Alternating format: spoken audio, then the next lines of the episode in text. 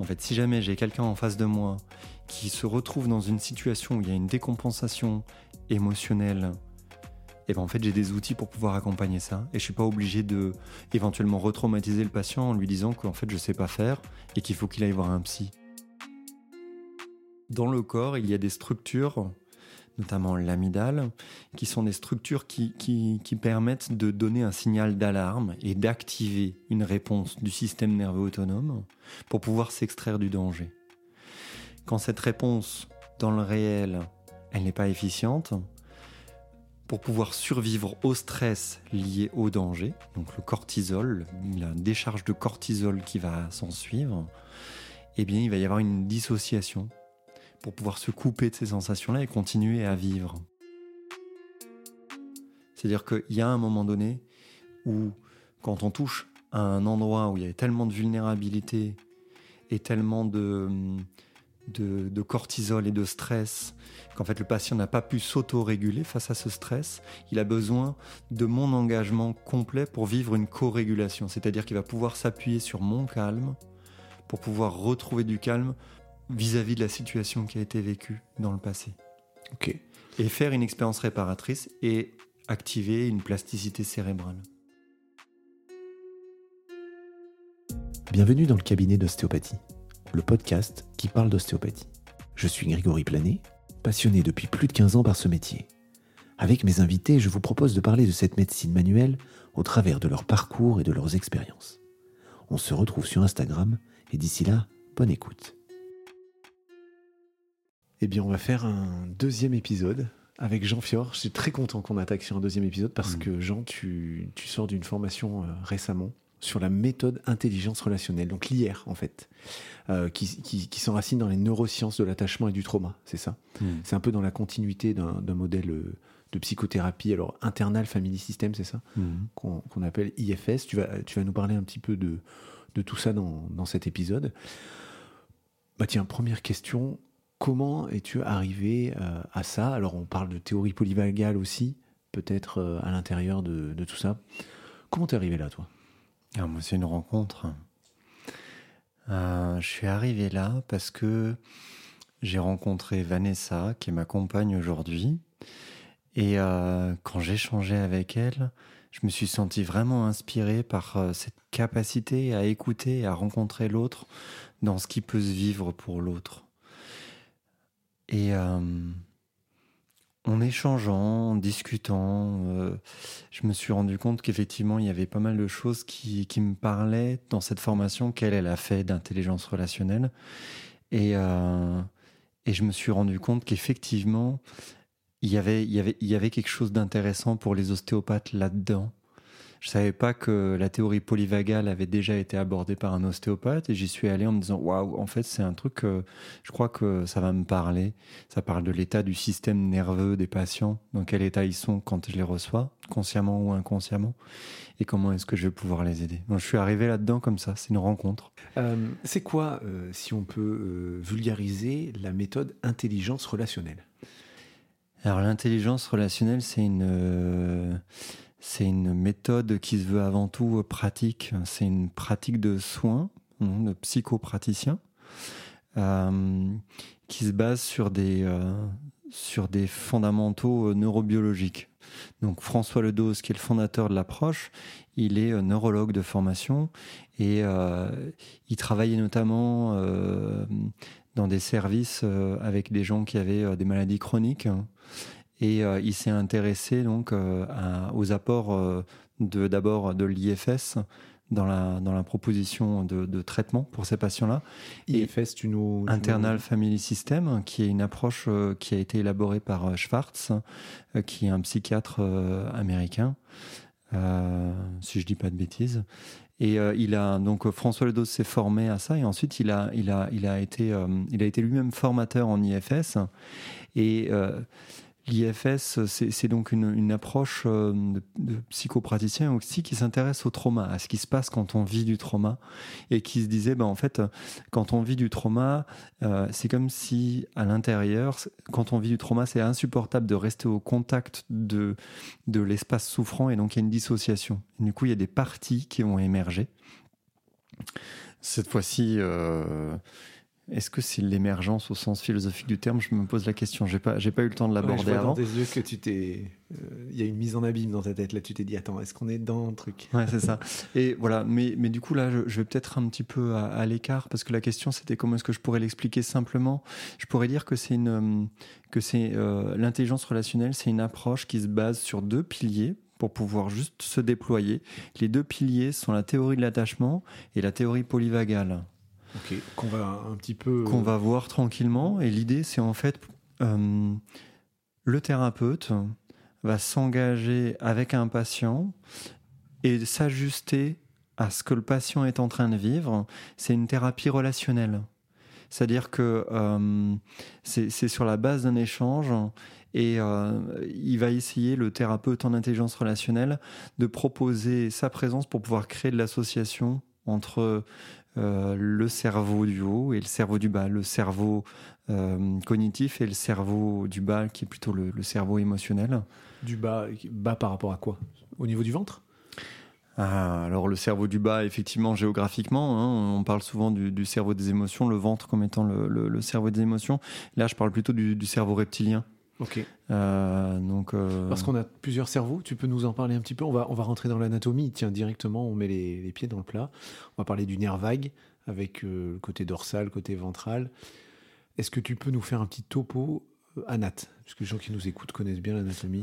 Le, le, cerveau, hein, le, système nerveux central, euh, il y a une vision aujourd'hui qui est proposée, qui est toujours une vision, c'est une modélisation hein, qui est proposée, je me souviens plus par, par quelle personne, mais c'est pas très important, c'est la vision triunique du cerveau, avec l'idée que y a, ça suit un petit peu la phylogenèse, hein, euh, on a le cerveau reptilien qui est un héritage du, du, de notre passé reptilien, donc avec euh, tout le mode survie, c'est le tronc cérébral euh, et euh, le striatum. Euh, c'est euh, vraiment la gestion de, la base.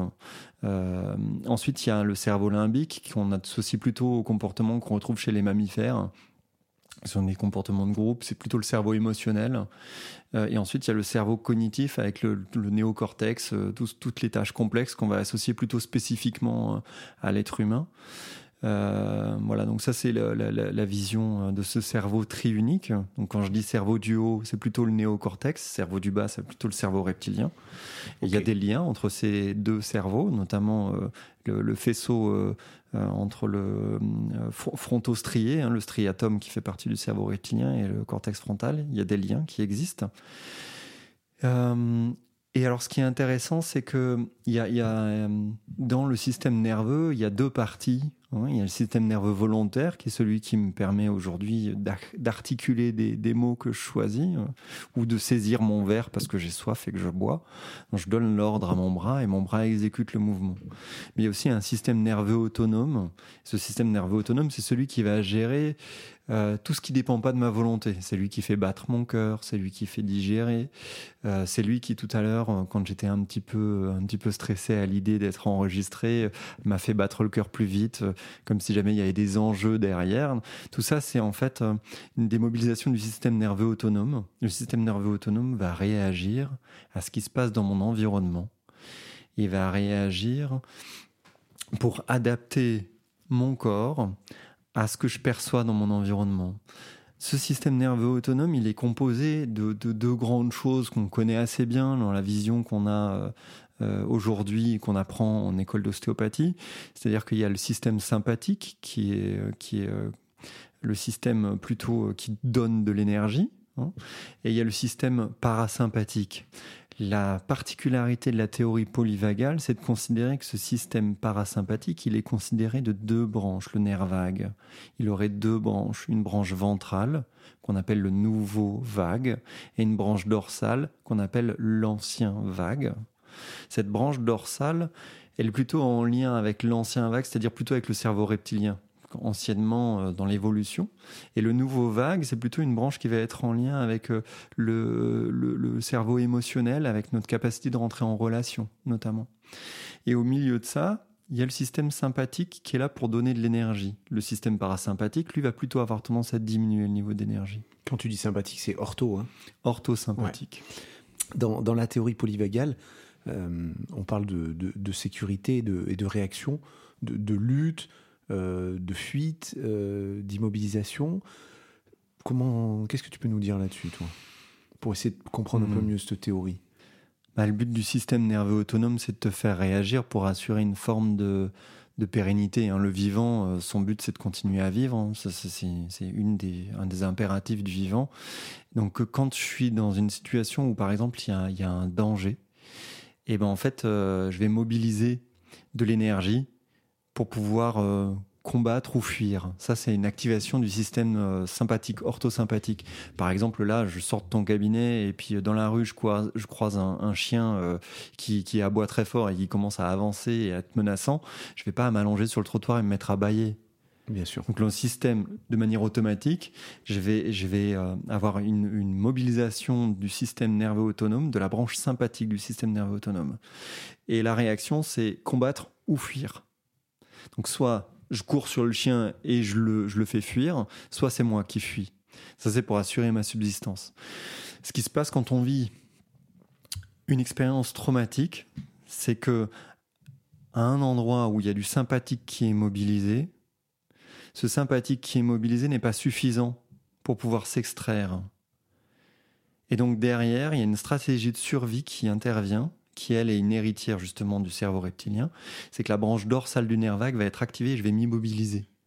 C'est ce qui se passe notamment quand, euh, par exemple, tu apprends une nouvelle euh, euh, où tu es sidéré. Tu vis de la sidération. Tout d'un coup, on t'appelle, on t'apprend un truc, pouf, et là, tu sens que tout d'un coup, tu sens plus ton corps tu sens que tu peux plus bouger, que tu n'arrives plus à réfléchir, c'est trop pour toi.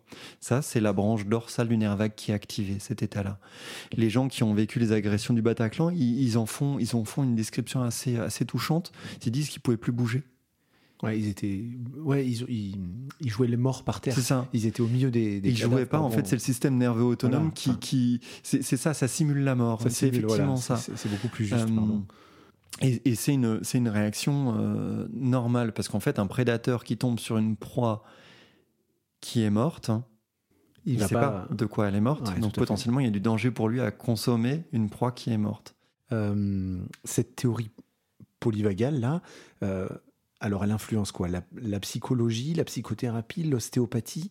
Elle se situe où si on doit si on doit la définir un petit peu pour la saisir?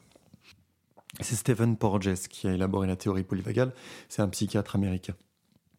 Stephen Porges, euh, ça lui donne une, une grille de lecture pour comprendre l'état dans lequel sont les patients. C'est plutôt une approche qui, qui permet d'aller euh, s'occuper de ce qu'on appelle le psychotrauma, hein, des traumatismes psychologiques. Et euh, euh, Tu peux nous donner un exemple, par exemple le- sur le stress post-traumatique? Oui.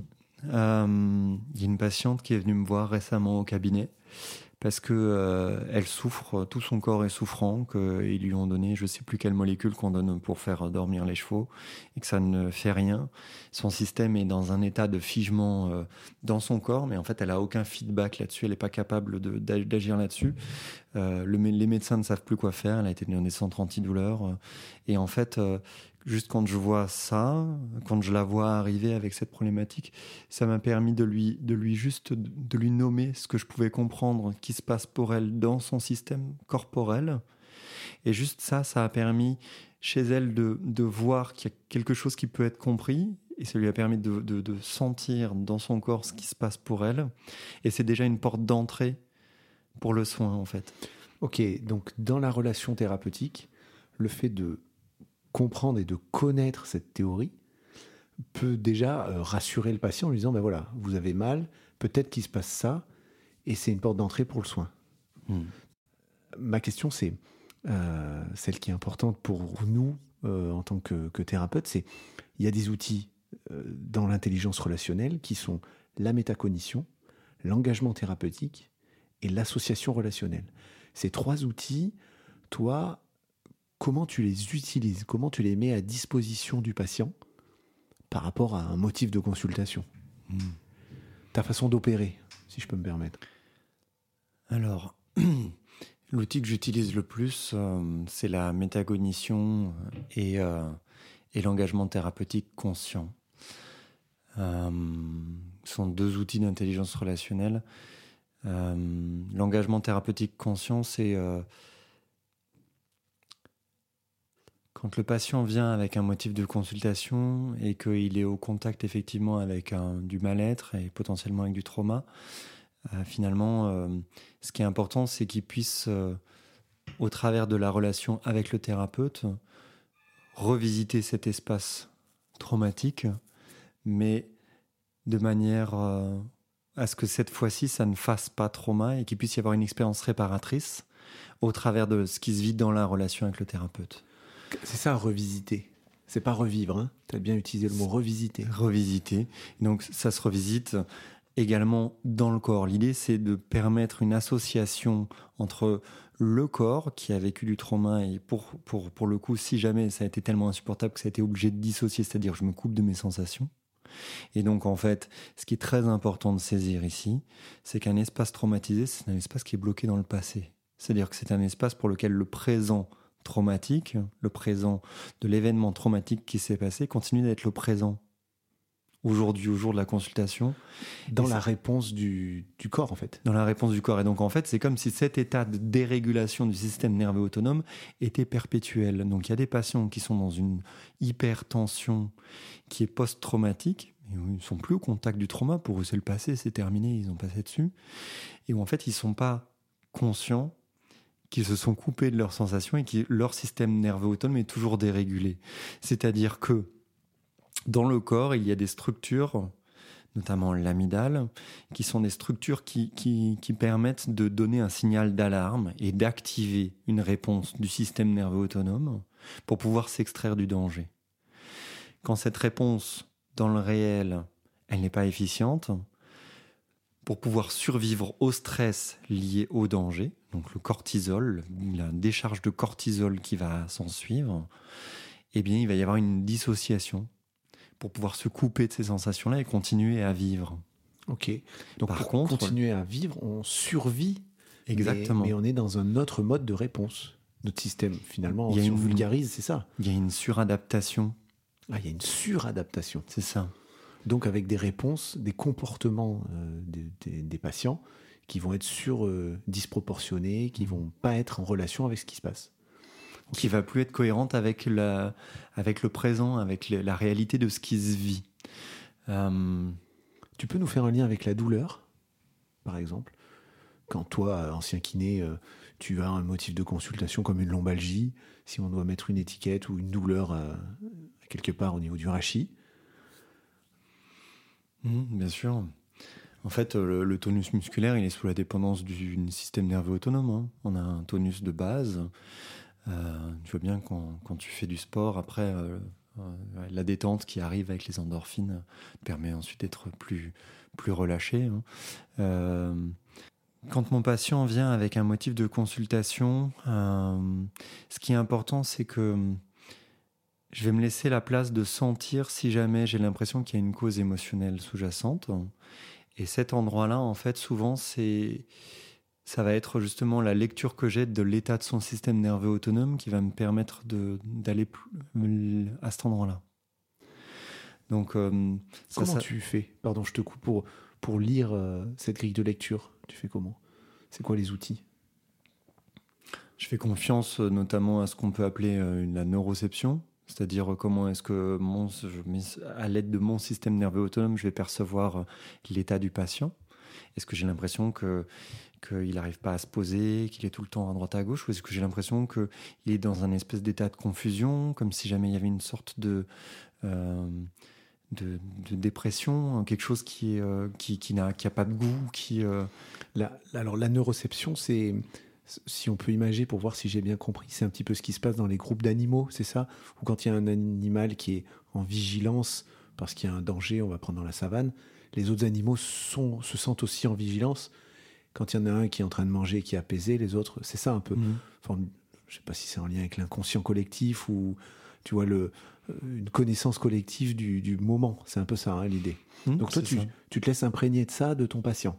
Tu essaies d'être sur la même, euh, le même niveau. Je, bah, je, perçois la. Oui, c'est ça. J'essaie de percevoir ce qui se vit pour le patient et ensuite. Le, temps d'échange, l'interrogatoire, c'est vraiment un temps qui est précieux pour pouvoir justement comprendre l'histoire du patient, qu'est-ce qu'il amène. et depuis que j'ai fait la formation d'intelligence relationnelle, finalement, c'est un temps qui a pris une dimension complètement différente. parce que c'est comme si je pouvais déjà inviter le patient à vivre ce temps-là avec son corps. Ok. C'est-à-dire que le patient va me partager son vécu. Et s'il me partage quelque chose, par exemple, il me dit euh, j'ai une patiente qui avait fait un, qui avait vécu une agression euh, et euh, où elle avait juste une douleur résiduelle et elle vient dans cet état de tension avec cette douleur résiduelle, l'état de tension elle n'en était pas consciente. Elle me parle juste de l'agression et là ce que je fais c'est que je dis ok donc moi ce que je comprends c'est que vous avez vécu ça et en fait je vais vous expliquer ce que je perçois de vous, ce que je comprends de vous, au vu de ce que vous avez vécu. Ce que je comprends, c'est qu'à cet endroit-là, en fait, euh, vous avez cru que, c'était trop pour vous, c'est allé très loin et, euh, et, vous étiez seul et il n'y a pas eu d'échappatoire à ce moment-là. Et en fait, euh, c'est comme si vous étiez encore bloqué à cet espace-là parce que ça a fait trauma dans cet endroit-là. Et donc, votre corps, il est encore dans cette tension-là. Regardez juste ce que ça fait dans votre corps quand je vous dis que je sais ça de vous, que je comprends ça de vous et là, tu l'invites à ressentir. Je l'invite à descendre dans son corps pour sentir mm. ce qui se passe dans son corps. Quand je vois ça, donc je crée du lien. Et là, il y a déjà quelque chose qui se passe, ou pas. Ok. Mais souvent, il y a déjà quelque chose qui se passe. C'est que euh, si jamais il y a un espace là qui a été, euh, qui a été traumatisé, tout d'un coup, il est vu, en fait. Et je rentre en relation avec. Et c'est plus juste un dos qui est en souffrance. Je viens toucher l'histoire Ok. Je viens toucher l'histoire d'un patient. Et, là, après, tu vas euh, faire de la thérapie manuelle. Tu vas intervenir manuellement, toi. Donc pas forcément. Pas forcément. Donc maintenant que je, depuis que je fais de l'intelligence relationnelle, si jamais ça se passe comme ça, ce qui se passe, c'est que je vais attendre le moment où je fais de l'engagement thérapeutique conscient. Et donc il y a une espèce de, grille euh, de réponse euh, qu'on apprend dans, la formation, qui nous permet de nous ajuster en tant que thérapeute à l'état du système nerveux autonome du patient. Donc, ce qu'on appelle des cadrans. Euh.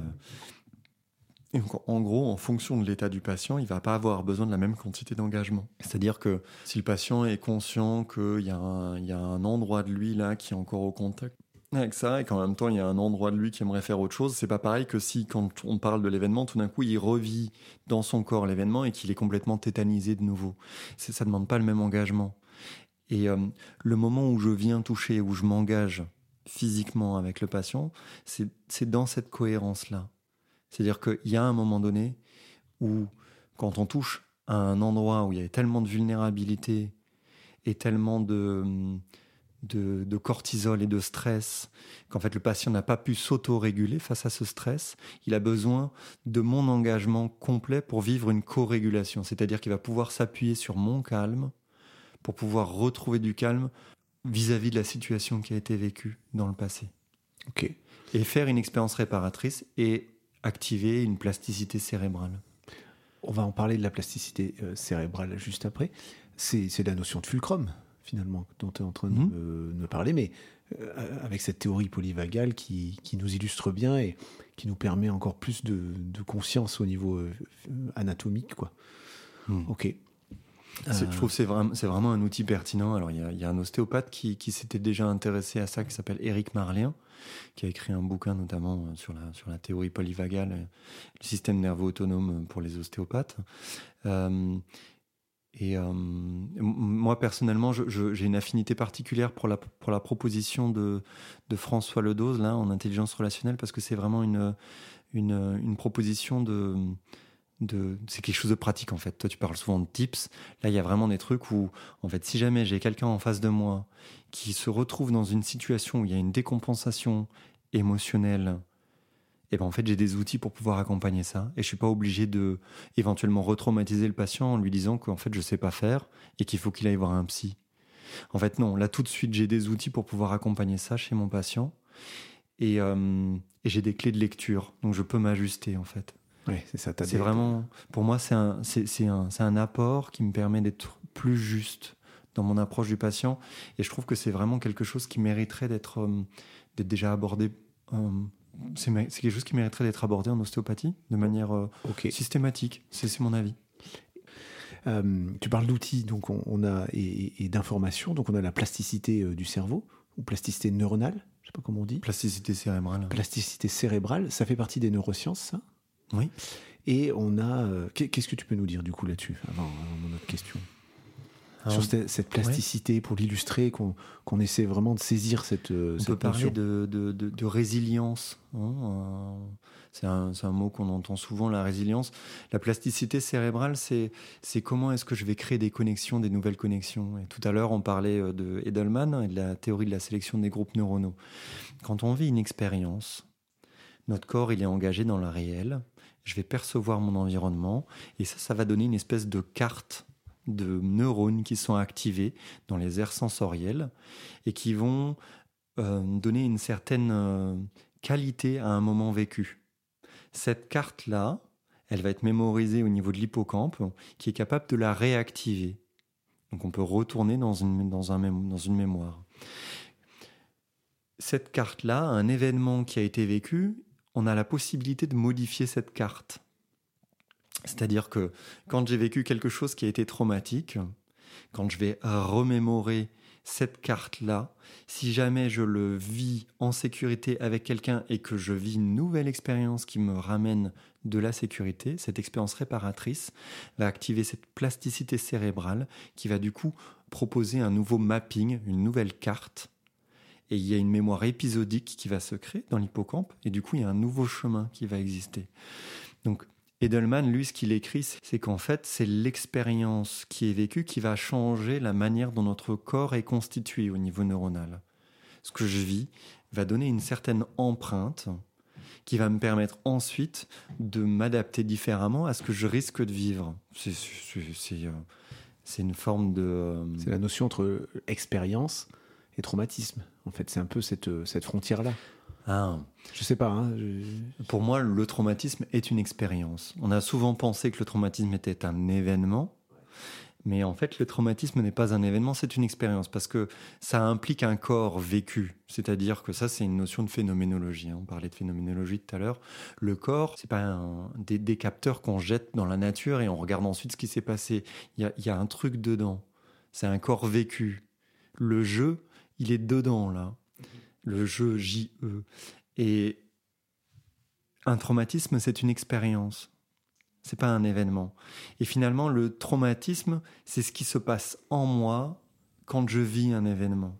Et ça, ça joue sur la plasticité. Ça va, ça va. En fait, le trauma, il entraîne ce qu'on appelle une cascade de défense et il entraîne une adaptation derrière. En gros, je pourrais vivre un, un événement difficile qui ne fait pas trauma. C'est possible. Si jamais cet événement difficile, il peut trouver l'espace pour pouvoir se vivre dans la relation. Par exemple, euh, le jour où je reçois un coup de téléphone et on m'apprend que mon grand-père est décédé, je suis en train de jouer à l'ordinateur. Et en fait, il y a un truc qui se passe, c'est que tout d'un coup, l'émotion, elle arrive. L'émotion, qu'est-ce que c'est? C'est ex-motio, c'est ce qui me met en mouvement. Cette émotion, elle arrive. Et en fait, euh, je vais chercher de l'aide. Je vais aller, je vais aller voir ma mère. Je vais aller voir un copain. Je vais leur raconter ce qui se vit pour moi. Je vais pleurer. Ils vont me donner de l'empathie. Cette empathie, elle va permettre à mon corps de réguler le cortisol, qui est la réponse au stress qui est liée à la perte d'un être proche. Et du coup, c'est comme s'il y avait une forme de d'auto, euh, de co-régulation qui pouvait se faire et où je suis pas obligé de me suradapter. Donc ça ne fait pas trauma. C'est un événement difficile qui ne fait pas trauma parce qu'il n'y a pas quelque chose de tellement souffrant ou de tellement difficile à vivre ou qui ne peut pas être vu, qui peut pas être perçu que je suis obligé de me couper d'une partie de mes sensations. Ce qui se passe dans le trauma, c'est qu'on est, il y a une dissociation potentielle péritraumatique. Si jamais il n'y a pas la capacité à vivre cette co-régulation, donc tout à l'heure on parlait de différents cerveaux, hein, juste pour positionner ça, les mammifères ont cette capacité quand ils montent en stress, ensuite de faire une autorégulation et de redescendre et de laisser le système vague reprendre le relais, la branche ventrale du nerf vague, qui est celle qui est plutôt dans le système d'exploration, tu vois, où tu es détendu, tu explores le monde. hein. Ça, eux, ils le font automatiquement. Ça entraîne des tremblements, tout ce qu'on voit hein, on voit l'antilope qui a, qui a pourchassé, derrière elle se met à trembler. C'est ça. Qu'on peut, retrouver chez certains patients sur la table. Hein. C'est ce qu'on peut retrouver. Et ça, c'est plutôt bon signe quand ça s'opère, parce que ce tremblement-là, il est le témoin de l'activation de la branche ventrale du nerf vague. Ok. Et donc, dans le processus de soins, ça veut dire qu'il y a quelque chose qui s'est opéré, qui justement parle de ce qui a pu se vivre en sécurité et où le patient peut vivre une expérience réparatrice. Et c'est bien de le nommer parce que ça permet au patient de faire une resynchronisation spatio-temporelle entre ce qu'il est en train de vivre aujourd'hui et ce qui s'est vécu dans le passé. Elle est là, la, frontière entre la psychothérapie et l'ostéopathie, entre l'émotionnel, euh, l'expérience et le corps, puisque le corps, dans, dans sa réponse, ce que tu nous dis, par exemple, les tremblements, c'est vraiment une expression du corps d'un vécu, de l'expérience. Je cherche un peu cette frontière, tu vois, on parle beaucoup d'interdisciplinarité de, en ce moment. pour, pour, moi, c'est important de voir que justement, donc à cet endroit-là, comme la gestalt, l'intelligence, je ne sais pas si tu connais la gestalt thérapie, l'intelligence relationnelle, c'est une, une, thérapie qui n'a pas euh, cette frontière du corps. Donc, euh, les psychanalystes vont avoir cette frontière du corps là où ils s'engagent pas, ils ne touchent pas le patient. En intelligence relationnelle, il existe des endroits où c'est important de rentrer dans cette relation. Parce que ce qui s'est vécu, ça a été tellement dur que la personne a besoin de sentir qu'on est là, avec son corps. Avec pas juste avec ses euh, sens. Euh, tu vois, l'engagement thérapeutique conscient, c'est OK, la personne va pouvoir sentir la relation. Elle entend ma voix, elle peut prendre le regard, elle va sentir que je suis calme, elle peut entendre ma respiration, on peut respirer ensemble, mais elle peut sentir mon contact aussi. Et ça, c'est ce que l'ostéopathe fait. Oui, tout à fait. L'ostéopathe, il est directement là-dedans. Et là, il y a un truc qui va s'opérer, c'est qu'en fait, c'est comme si le système nerveux autonome va lui pouvoir tout de suite se servir dans cette euh, euh, s'appuyer justement. Là, on parlait de Fulcrum tout à l'heure sur cette régulation du système nerveux autonome pour pouvoir se réguler à son tour. Quand tu es dans du trauma, parfois c'est pas suffisant. Et là, ce qui est important, quand il y a eu de la dissociation, c'est de proposer une réassociation entre le cerveau du haut et le cerveau du bas. Ouais, c'est beaucoup plus clair. C'est important pour nous, euh, en tout cas, c'est important pour moi et donc peut-être pour les gens qui écoutent, quand on se met à travailler avec des psychologues, quand on se met avec des psychothérapeutes, à savoir un peu les frontières de chacun euh, pour, pour mieux euh, servir le patient. Hein. C'est vraiment ça l'intérêt de, de, cette discussion. C'est ce que j'aime dans cette théorie polyvagale. Elle fait un peu ce lien, puisque le nerf vague, on, sait l'appréhender, on sait le saisir, on est bon en anatomie. Et là, euh, avec ces histoires de branches, ces histoires de comportement, dans, les outils que propose la théorie polyvagale, il y a l'outil de métacognition. Est-ce que pour nous le définir, tu peux nous, donner un exemple assez simple euh, de, cet outil? Et comment tu l'utilises toi au cabinet? Alors, ce sont des outils qui sont propres à l'intelligence relationnelle. Et l'intelligence relationnelle, elle s'appuie sur la théorie polyvagale et la théorie de l'attachement. Comme ça, ça permet de, bien, bien, cerner, bien situer. La théorie polyvagale, elle, n'utilise pas ces outils-là. C'est vraiment des outils qui ont été développés par François Ledose euh, et qu'il propose dans un, dans, un, dans un cadre thérapeutique qui est assez... Euh, euh, qui est assez défini et en même temps qui est hyper organique, hein, qui s'adapte justement au vivant. Donc la métacognition, elle est utilisée notamment dans ce qu'on appelle le cadran 4, qui est euh, une situation d'adaptation hein, suite, à, du trauma, où le patient, en fait, euh, il est dans ce qu'on appelle, il est dans ce qu'on pourrait appeler une bulle. C'est-à-dire que lui, euh, quand je fais des choses, moi, en fait, c'est comme si jamais son système, il prend pas, il réagit pas, tu vois, il n'y a rien qui se passe. Et en fait, le patient, à cet endroit-là, il est dans une bulle parce qu'il se raconte qu'il est en sécurité. En fait, c'est un, un auto-biais. C'est un auto-biais. En fait, c'est une technique de survie. Hein. Ouais. C'est que, par exemple, un, enfant qui vit de la violence à la maison, euh, la seule manière de survivre à ça, c'est de se raconter que c'est normal. Par exemple, une des manières de survivre à ça, c'est de se raconter que c'est normal. Et euh, parce qu'il peut pas survivre sans ses parents, par exemple. Et voilà. Et donc en fait, c'est comme s'il était dans une bulle et donc il se raconte qu'il est en sécurité, mais en même temps son cerveau du bas là, euh, il, il, est pas, il est pas du tout dans la sécurité. Donc ça fait rien.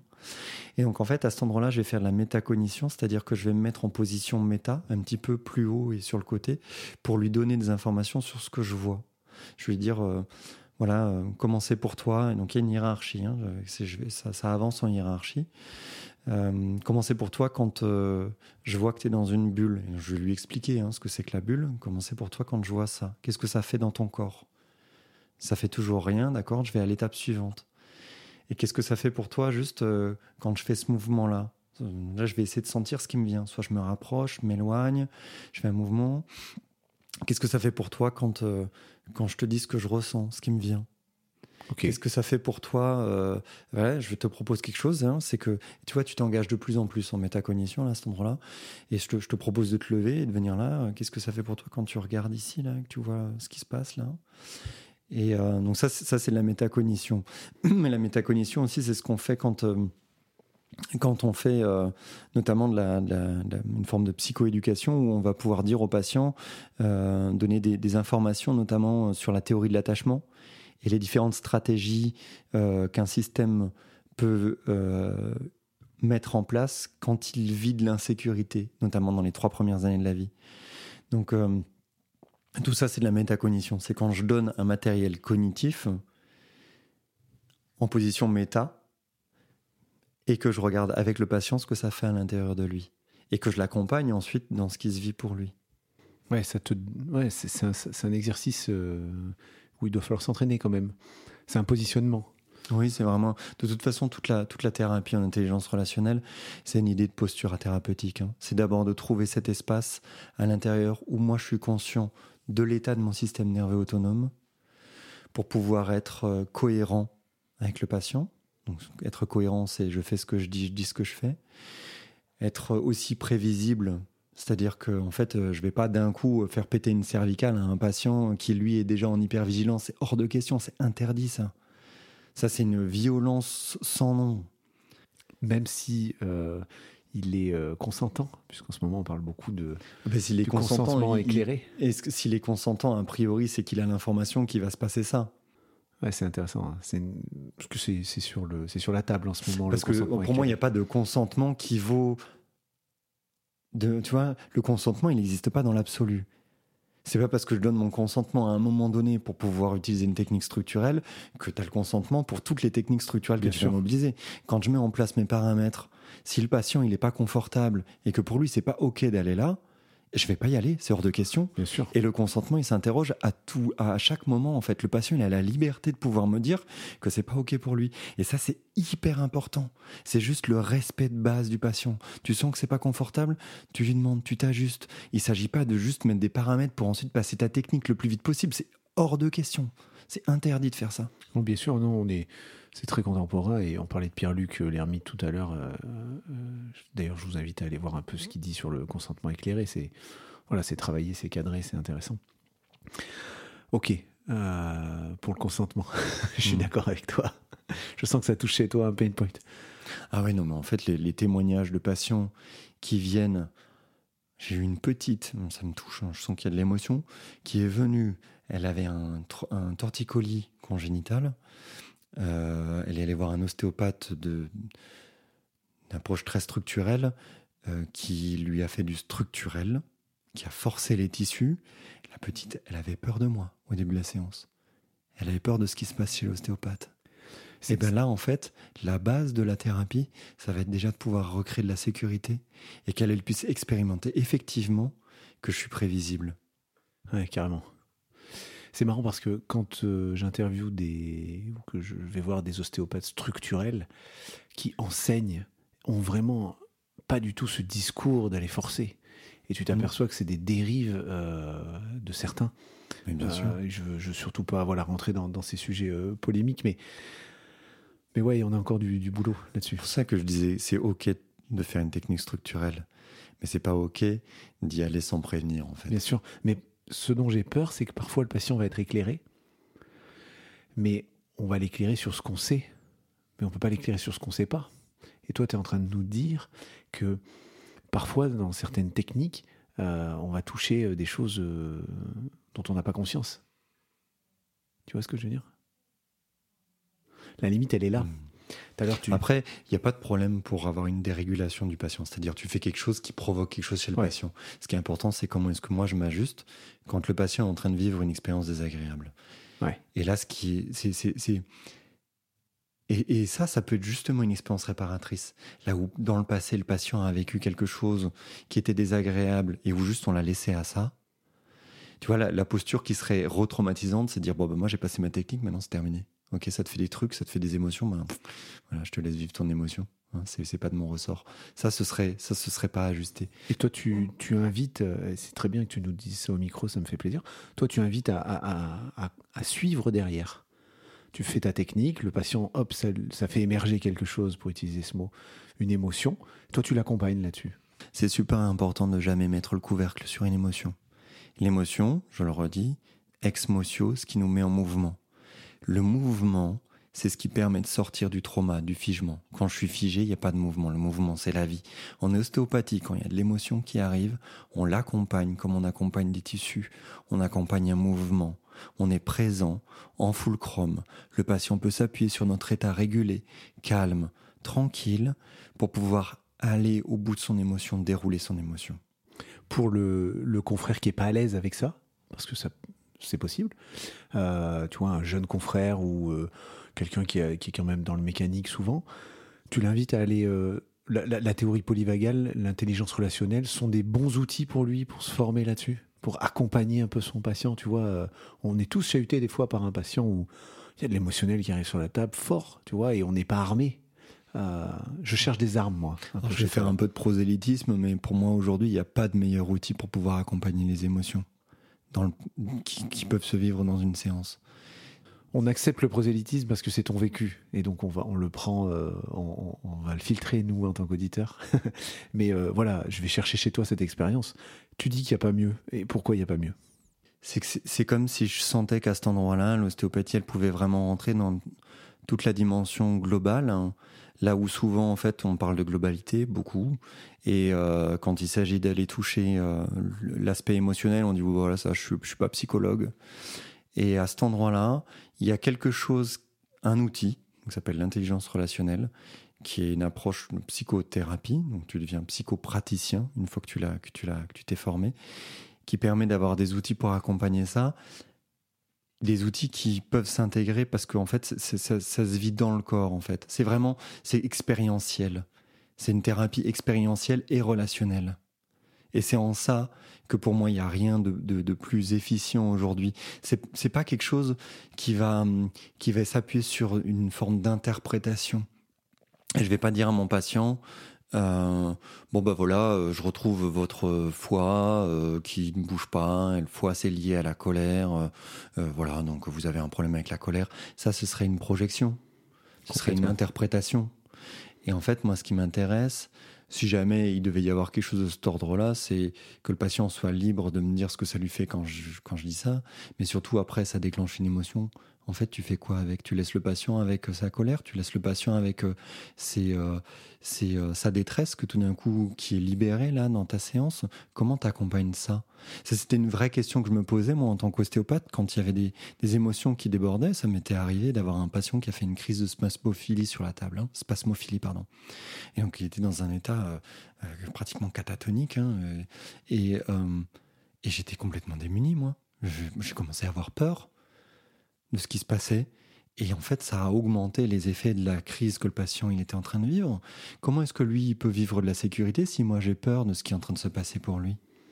Donc l'intelligence là relationnelle va te permettre d'expliquer ce qui se passe. Et là, tu retrouves ta sécurité. C'est ça, en fait. Quand tu comprends maintenant, euh, depuis que j'ai fait cette formation-là, je suis capable de me positionner en ayant une lecture du système nerveux autonome du patient et de dire au patient ce que je vois qui est en train de se vivre pour lui et de lui proposer de le vivre avec moi dans le lien. Ok, ah, c'est hyper clair, c'est hyper intéressant. Ça crée ce climat rassurant finalement. Mm. Ça l'est parce que tu connais. Mm. Ok. Euh, et eh bien, puisqu'on parlait de prosélytisme, c'est quoi les limites de, de ce modèle? Et si tu devais en faire une critique?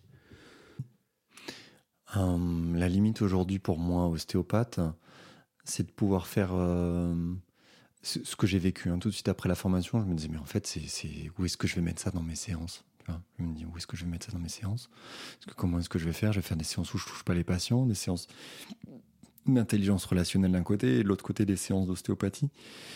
Et euh, la, limite, peut-être, en, tout cas, telle que moi je la vois dans la formation, telle qu'elle est proposée, c'est que Hum, François Ledos, qui n'est pas ostéopathe, quand il pose la main, il s'engage et le patient sent que François s'engage. Et dans cette main, il y a, une présence vraiment forte, hein, on, le sent. Et en même temps, c'est pas une main d'ostéopathe. Et ce qui est important, intéressant pour moi aujourd'hui, que j'ai pu euh, faire mien, c'est que c'est comme si je pouvais placer ma conscience dans le tout avec cette relation. Et quand je pose ma main, je pose aussi ma main avec ma conscience dans les parties et j'accompagne ce qui se vit au niveau cellulaire, un peu comme je l'ai appris avec euh, Pierre Tricot. Comme Pierre Tricot propose un modèle pour traiter justement les informations émotionnelles qui s'enquistent à l'intérieur du corps, l'information qui, qui n'est pas en mouvement. Et, euh, et là, l'idée maintenant, quand j'utilise ce modèle-là, c'est de pouvoir allier les deux. Et c'était sans doute euh, la, la limite que je pouvais expérimenter. Ok. François Ledos, qui est neurologue à la base, euh, lui, il a des, alors si je peux me permettre ce mot, des, des, preuves scientifiques de ce qu'il avance là. Il a expérimenté, il a aussi euh, tenté des études. Qu'est-ce qu'on a là-dessus?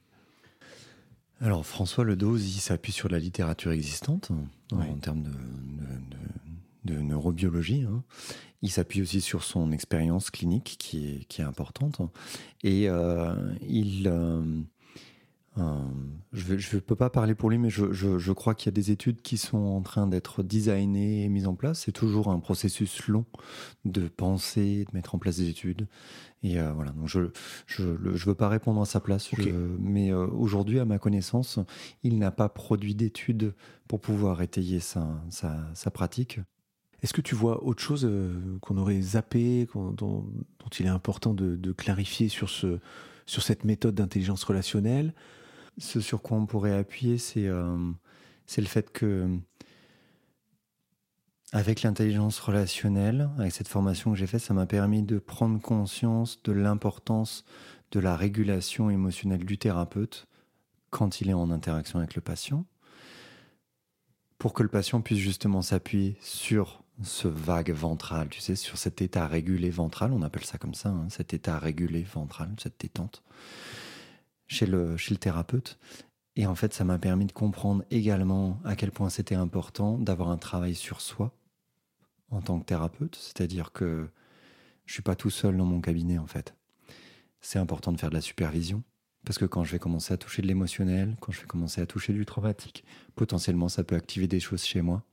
Et ce qui est important, c'est qu'il y a un espace où euh, moi je puisse euh, renforcer la dimension éthique du soin que je propose en étant moi-même suivi. Et donc, euh, ça, ça, ça là, il y a un truc qui a été vraiment touché à cet endroit-là, de sentir comment c'était important d'être régulé et de sentir comment c'était important d'être suivi pour pouvoir augmenter cette régulation à l'intérieur. donc là, je, je, je fais un, crochet par euh, Isabelle Schmitt, qui est une collègue du DU de philosophie, qui elle a beaucoup travaillé sur l'importance de la supervision en ostéopathie. Et, euh, et je peux que inviter les ostéopathes à engager de la supervision, que ce soit avec d'autres ostéopathes ou avec des psychologues. Moi-même, je suis suivi en supervision euh, avec une, une, praticienne, une psychopraticienne. Et je vois comment ça permet juste d'avoir plus de conscience sur ce qui se vit pour moi, pour pouvoir accompagner ce qui se vit pour l'autre. Hmm. Notre deuxième vie commence le jour où on est accompagné, hmm. il paraît. Je sais plus qui a dit ça, je l'ai lu il n'y a pas longtemps, mais effectivement. Même merci pour ce, ce, témoignage sur ton, ta formation, ton expérience autour de, de, ce, bah, de tout ça. Ouais, c'est incroyable, ça ouvre des portes en fait. C'est ce que je cherche à faire avec ce podcast, c'est ouvrir des perspectives, des portes. Ça résonne, ça nous parle, ça nous inspire. Jean, est-ce que tu as une ou deux citations qui te qui t'inspirent et que tu pourrais nous donner? Oui, il y a, y, a, y a, une phrase de, de Merleau-Ponty qui, me, revient souvent, hein, qui est la suivante, c'est la pensée objective ignore le sujet de la perception. On va juste prendre le temps là. La pensée objective ignore le sujet de la perception. Ça veut dire que quand j'essaye de penser de manière objective à la perception, j'ignore la personne qui est en train de percevoir. J'ignore le fait que tu es un sujet qui perçoit. J'ignore que la perception est de fait par essence subjective et que la pensée objective ne pourra jamais se saisir de la subjectivité de ce qui se vit dans la perception. Parce que de fait, la pensée objective ignore le sujet de la perception. C'est ça l'humilité, Hmm. en un mot. Hmm. C'est ça. Merleau-Ponty, ça. Hmm. Ouais, bah, à, à creuser. Euh, Jean, t'es un manuel ou un intellectuel? Hum, alors moi j'aimerais bien me voir plutôt comme quelqu'un qui est capable d'être euh, dans une intelligence manuelle et euh, également dans une élaboration fine. Je crois que je suis un esthète. Et donc ce qui est important pour moi, c'est de pouvoir juste tourner les choses de la manière qui soit la plus juste possible. Donc ça amène effectivement à, à, se laisser sentir. Et puis euh, j'aime les mots, j'aime juste euh, la manière dont ils peuvent s'agencer. Et donc je suis autant manuel qu'intellectuel, et euh, mais je suis surtout esthète. C'est quoi un esthète? J'aime me laisser toucher par euh, un- le beau. Le- le- Au sens esthétique, hein. Hmm. c'est ça un esthète. C'est quelqu'un qui aime le beau, Et l'esthétique. le beau, je le, je le, je le rencontre euh, aussi bien dans, les habits que je peux porter euh, que dans les, tableaux que je peux voir, dans la musique que je peux écouter, dans ce que je réalise quand euh, je fabrique des objets, quand je soigne des patients, quand euh, je rencontre quelqu'un où je peux juste me laisser toucher par la joie qui se dégage et que je trouve belle d'une personne qui vit quelque chose qui me touche. Et, et ton environnement préféré, c'est quoi? C'est chez toi, c'est au bord de la mer, de la montagne, dans un café? A- on peut. Ah ça, c'est hyper prendre- compliqué. Ouais, Qu'est-ce qu'on peut prendre de toi pour. Il, euh, y a plein s'inspirer d'environnements qui dépendent tous des moments qui sont vécus. Euh, là aujourd'hui, je suis bien avec toi. Là, je crois que c'est juste, euh, tu vois, c'est le temps opportun, c'est le bon moment. Là, on est dans un truc euh, euh, qui, qui, est, qui, est, qui est doux. Et euh, en termes d'environnement, si on peut parler d'environnement qui ressource,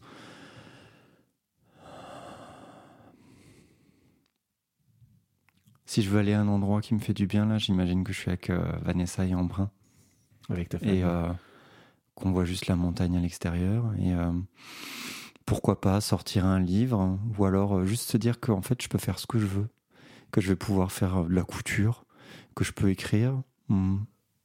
Ok. L'esthète, c'est ça, la vie d'un esthète. Hmm. Merci. Un dernier conseil, ça c'est pour moi. un bouquin, soit celui que tu es en train de lire en ce moment, soit si tu avais un livre à, à m'offrir. Ah. Un seul, parce que tu en as ouvert un paquet, Hmm. tu en as commencé plein, terminé euh, pas tous. Hmm. Là, celui qui te vient. Alors, j'allais dire euh, euh, Le corps n'oublie rien de Bessel van der Kolk. Si jamais tu veux aller plus loin pour comprendre euh, Ok. théorie polyvagale, ce qui se passe, les mémoires corporelles transgénérationnelles, c'est une synthèse de travaux. Ok, Ouais, ça, ça pourrait être bien. ok, on va le noter. Et sinon, je pensais aussi à Penser le sensible de la plantine. Ok, pensez le sensible. Merci. Euh, Jean, est-ce que tu as un mot de la fin pour euh, marier les deux podcasts qu'on vient de faire? C'est hyper intéressant de penser la dimension esthétique parce que les matérialistes vont pouvoir dire que l'esthétisme, c'est juste l'agencement de certaines, de certaines formes qui permettent de toucher une certaine harmonie qui vient nous toucher. Pour moi, ça va plus loin. C'est qu'est-ce que je rencontre de l'autre dans ce que je rencontre quand je touche, quand je vois un meuble, quand, euh, quand je rencontre quelqu'un. C'est quelle qualité d'être je peux rencontrer au travers de ce que je vis, en fait. Pour moi, la- l'esthétisme ne se vit pas comme étant un formalisme, c'est plus la rencontre avec euh, une qualité d'être au travers euh, de cette expérience d'un objet qui a été euh, implémenté d'une certaine qualité. Qu'est-ce que je mets de moi au moment où je suis dans la création? Et quand je suis au contact de cet état régulé ventral, je suis au contact de cette créativité, cette créativité qui permet aussi à l'ostéopathe, qui, quand il est à cet endroit-là, lui permet de s'ajuster exactement d'une manière qu'il n'avait pas conçue a priori pour pouvoir répondre à ce qui est en train de se passer entre ses mains et qui procède de la vie et qui lui échappera toujours. Merci. Alors, pour terminer ce podcast, Jean, je vais te proposer un petit jeu. Euh, c'est un petit jeu de mots, de toute façon. Je vais te poser une question, puis tu me réponds par vague ou pas vague. Est-ce que c'est vague ou pas vague? Alors, on va faire simple pour la première question. Quel est le nom du dixième nerf crânien dans la théorie polyvagale? C'est vague.